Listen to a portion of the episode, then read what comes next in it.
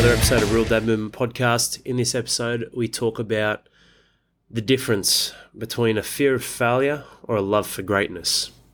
What do you mean now? What, what do you mean by fear of failure or love for greatness?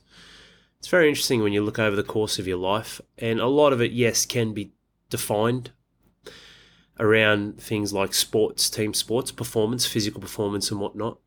But as we get older, we change gears. Not that you can't be an athlete or be sport driven as you enter the second half in life, but we, we shift the focus around decision making processes that include more than us and affect more than just ourselves, our families, our children, our wives, our, our community or our inner circle, even with, with your business and work, who you influence there, and you know, and then the extended family.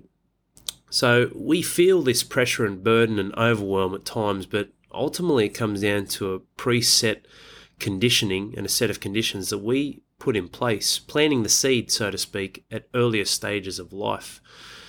This is something that became apparent to me when I became a father for the first time because ultimately what I didn't realize was that, yes, while I was proud of myself whilst I was driving towards a level of greatness and had that tenacity and ambition to reach it no matter what in all forms of performance, initially it was sport, a lot of it was actually a drive out of a fear of failure.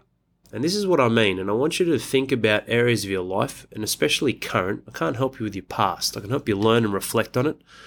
I can't help you with your past. But this is about diving into where you are now, where you are going, and the set of energy and, and frequency that you're putting out there. Am I operating out of fear of failure or a love for greatness? And this is what I mean on a personal level for me. I was an incredible athlete when I was very young.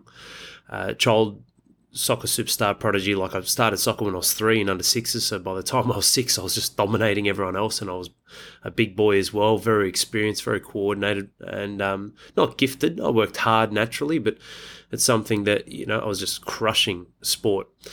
And as I started to get a little bit older and, and, and fall to, I guess, the, the gluttony of, of food and I wouldn't necessarily say laziness. I feel like there are definitely lazy periods in my life. We all have that in us, and it's not a good or a bad, but for me, that was overwhelmingly more than the hard work that I was putting in, coupled with being half Italian. Not that that's any excuse, but being exposed to an environment where, yes, mum and dad gave us a lot of good food, but I was a glutton and had too much, as well as having too much shit food.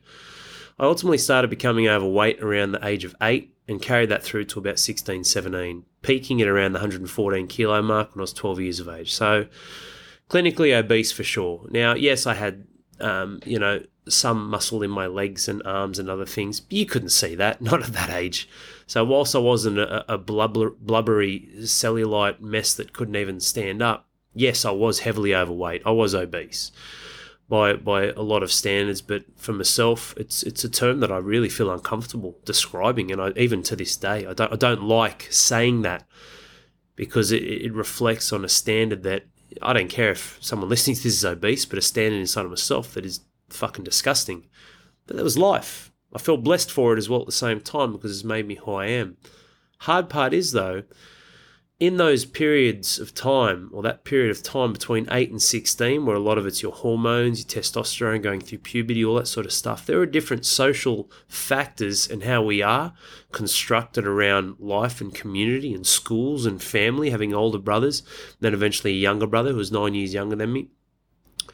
There became a set of conditions and rules in my eyes where the public perception of power was one who wasn't obese or fat was one who could perform well in sport, was one who could pull chicks or, you know, talk to girls or have that confidence with females and women, confidence inside of themselves, stand up for themselves, fight. And look, I got in plenty of fights in school defending myself, but someone who just has that air, that presence, all these different factors of perceived power you know, in, in society. And, and you know what it's like. You've all been to school. Like it, it, it, changes obviously as time changes, and it's probably a lot more chaotic now with multiple environments that children can tap into immediately with the internet. But it's something where I hit a, a heavy level of depression, man. Like I, I, I dived into food as, as my as my comfort you know, computer games, absolutely. And I guess I'm still a nerd at heart. Like I do love tech, but I'm not big on what tech can take away from us in being present in life. But I do love what it can provide, which is why our program's phenomenal for fathers and time effective for sure. But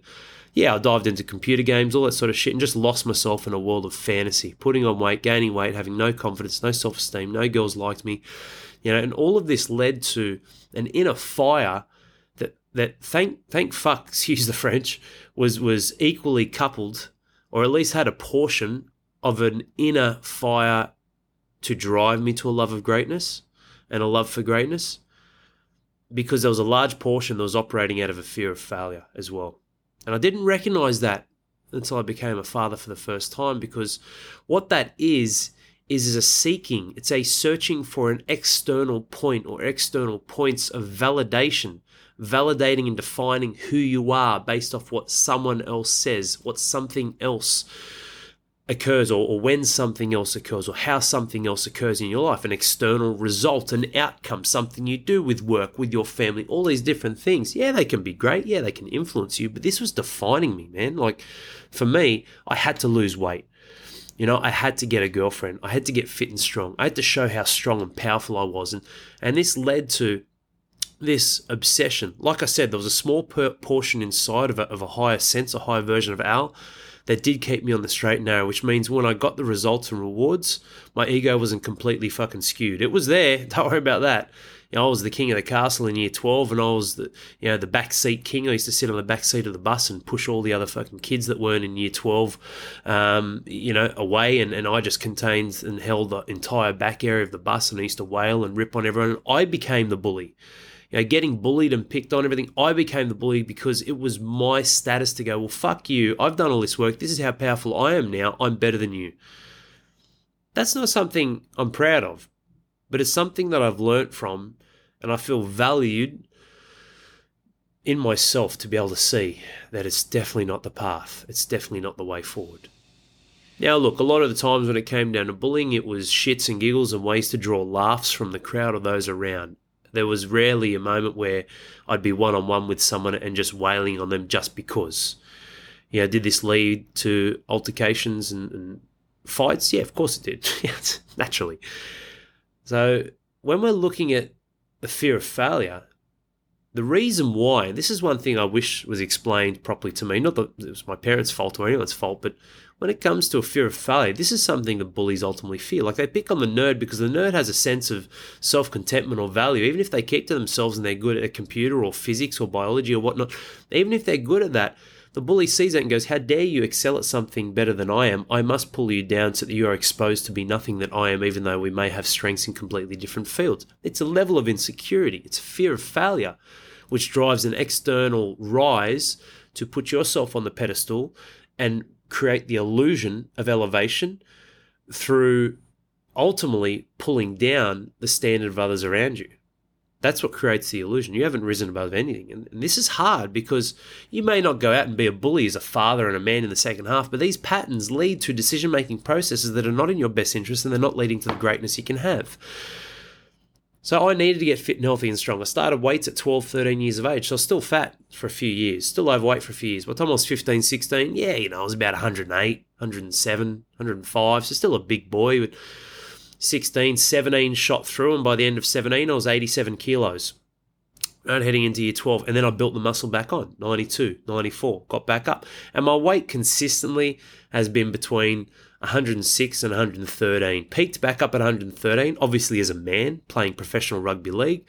But right now, at the time of doing this, and probably for the last five years, it's been bang on, just doesn't seem to move. 108, 109, 108, 109. Good body composition, good shape. I keep well, fit, healthy, strong, but ultimately, that big journey, when I look back, was out of a fear of failure because I had to prove myself. I had to show what I could do. So, pretty crazy, right? This is someone who was an obese, overweight, depressed boy, depressed kid, teenager, who went through and then in 18 months went from trialing for the local footy team, St Mary's Saints, trialing from the local footy team to being in a first grade squad and playing reserve grade for the Penrith Panthers this is all out of fear of failure. I look back at my life now, I was like, holy fuck, imagine if I did it out of a love for greatness, self love, self worth, self value. Now, it was there. Like I said, there was, um, I wouldn't say a snippet, there was a large portion, but there was also an equally larger, probably, portion of a fear of failure. I had to prove myself to others. I had to do it for them. I had to show them. I had to show the first grade boys. I had to show Trent Waterhouse, Luke Swain, Tony Puletua, Joel Clinton. I had to show the boys what I could do. I had to prove myself. And look, they were great guys. They were awesome. They, they, the vulnerability that I showed, I guess, even though I was proud and I worked hard and ripped into pre-seasons, they took me under their wing. They were great. Not the case of the Dragons. That place was full of fucking poison and ego. Still some good guys there. I'm not saying the entire place was chaos, but ultimately, yeah, it, it, it is the reason why you can look over the history of time and see the caliber of players that were at the Dragons and the lack of premierships that could have been won through the 90s and 2000s. So and maybe that's a story for another time. But again, this isn't about castrating anyone. It's just observations and actions as I continue to rise up and evolve as, as a great leader in, in life, in communities, in myself, in my, in my family, my standards for these fathers. I see such a lack of leadership in, in areas and periods of time where men need this leadership in their 20s and 30s as they enter the second half with coaches and administrations and managers and, and club CEOs that were not leaders and are not leaders at all. Fear of failure is something that drove me to such high standards and high levels. But when Stella was born, all of a sudden, a lot of the focus and tension came off me. This is someone who a fear of failure, became the fittest man in the world for his size in CrossFit. That's no easy feat. Like I'm doing muscle ups and handstand walks and all this sort of stuff at six foot four and 111 kilos, 112 kilos, against guys that are 83 kilos and five foot eight and beating them. you know, like this is this is the performance that can come from a fear of failure with some love for greatness, but a fear of failure. I had to prove myself. It had to be done. Hard part is though, your environment will change, the external factors will change, the external outcomes, the external feedback, the variables. There are so many changes in life. If you stick to one set of continuity in validating you, which the continuity is the external environment and others, people, places, and things, you will lose because it's always changing. This is what happened when Stella came to the world. She wasn't sleeping. She was a nightmare. Didn't sleep until she was about three and a half years of age. It was horrific which means I wasn't getting sleep. I wasn't being the elite athlete I wanted to continue to become. Corinne and I were struggling with time together, spending time alone and intimate. Obviously, her body was trying to repair.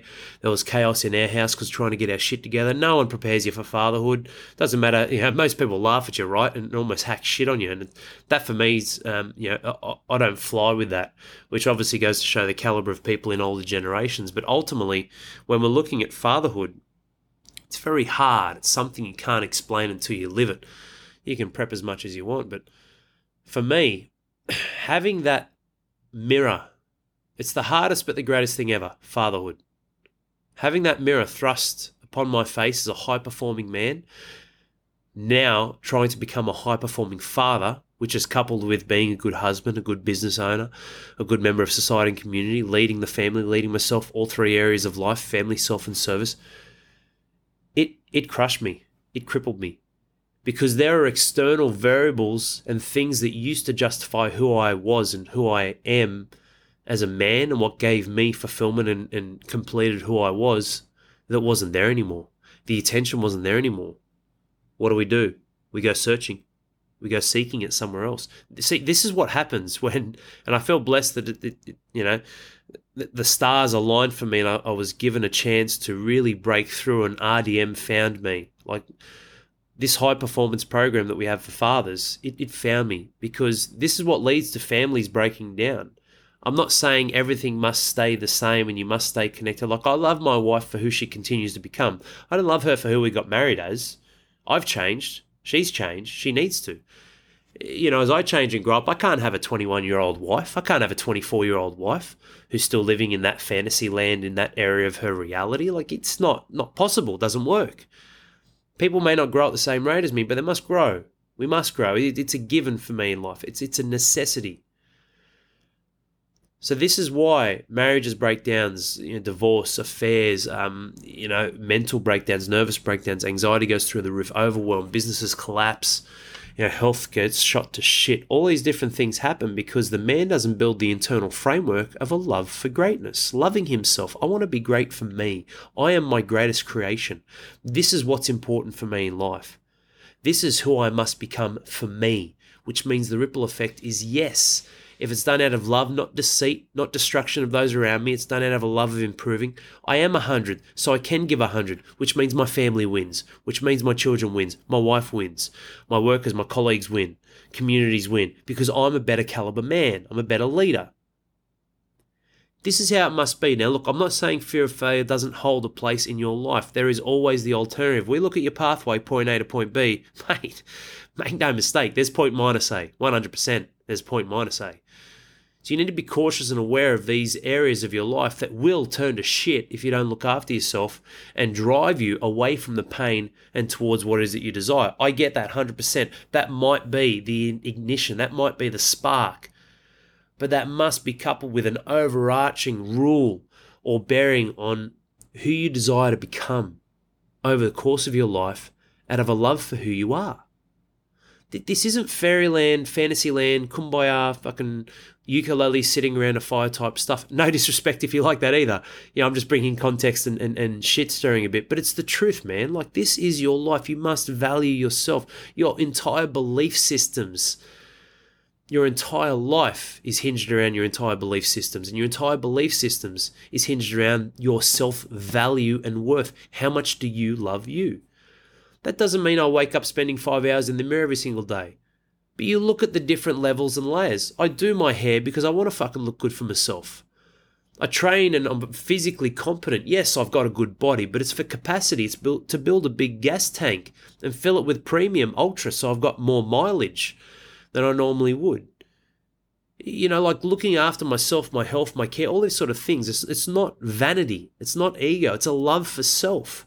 Who are you not to love yourself? Like that's fucking bullshit. The world, the whole tall poppy syndrome you know, you need to find a new set of friends. If people start to cut you down because you look to evolve and change your life, you need to find a new set of friends in a new environment. Why can't you just be happy with what you got, out? I'm fucking phenomenally happy. Don't about that. I'm incredibly happy. My life is fucking amazing. I'm blessed. I'm so blessed. But I'm here and now. Why would I keep the same? Like I've got time. I've got more time. Let's see what else we can do, right? Right, there's a difference between settling and being happy and, and, and contentment. Like, I'm content, I'm happy, but I still want to drive and experience life and test and experiment. Like, it's a search and discovery. Life is a search and discovery process. You can't do that if the only thing that drives you is fear. You may not think it's fear because you don't have those scared feelings like you're watching a horror show or, or there's a burglar in your house or, or some sort of shit like that. It's not about that, mate. Fear is a lack of certainty, fear is inaction. Fear is questioning yourself. Fear is pulling away. It's not stretching. It's not expanding. It's not taking those shots, taking those chances. Everything I've done in my life, and people will see this as I get older and share some fucking crazy stories, man. Like I've got some crazy stories financially, personally. That it's not that I wouldn't share them now, and it's not that they're too raw. I'm, I'm full of transparency. It's that it'll bring a greater level of context because people will see the true path of the minus, minus, minus, minus A that Al was at that brought him to the fucking B triple plus or to the Z plus, that's when it'll add more impact. When people will be like, holy shit, man, look at the risks that Al took. I can't believe Al did that. Wow, he had the balls to do that. Man, why? I can't believe he did that. Why did he do that? But look how it paid off. These are the things, mate, that come down to not a fear of failure. That might ignite you to go, man, I've got to change. Something's going to happen here. Otherwise, I'm going to go, I'm going to go south quickly. To going, who do I want to be? What's the caliber of man that I want to turn up as for myself, for my family? What does that look like to me? How important is that to me in my life? Will I sit back on my deathbed wishing I drank more fucking alcohol and watch more TV? Like, is that something that I'm looking forward to? I mean, what, what, a, what a horrible feeling. If you are, you're an oxygen thief.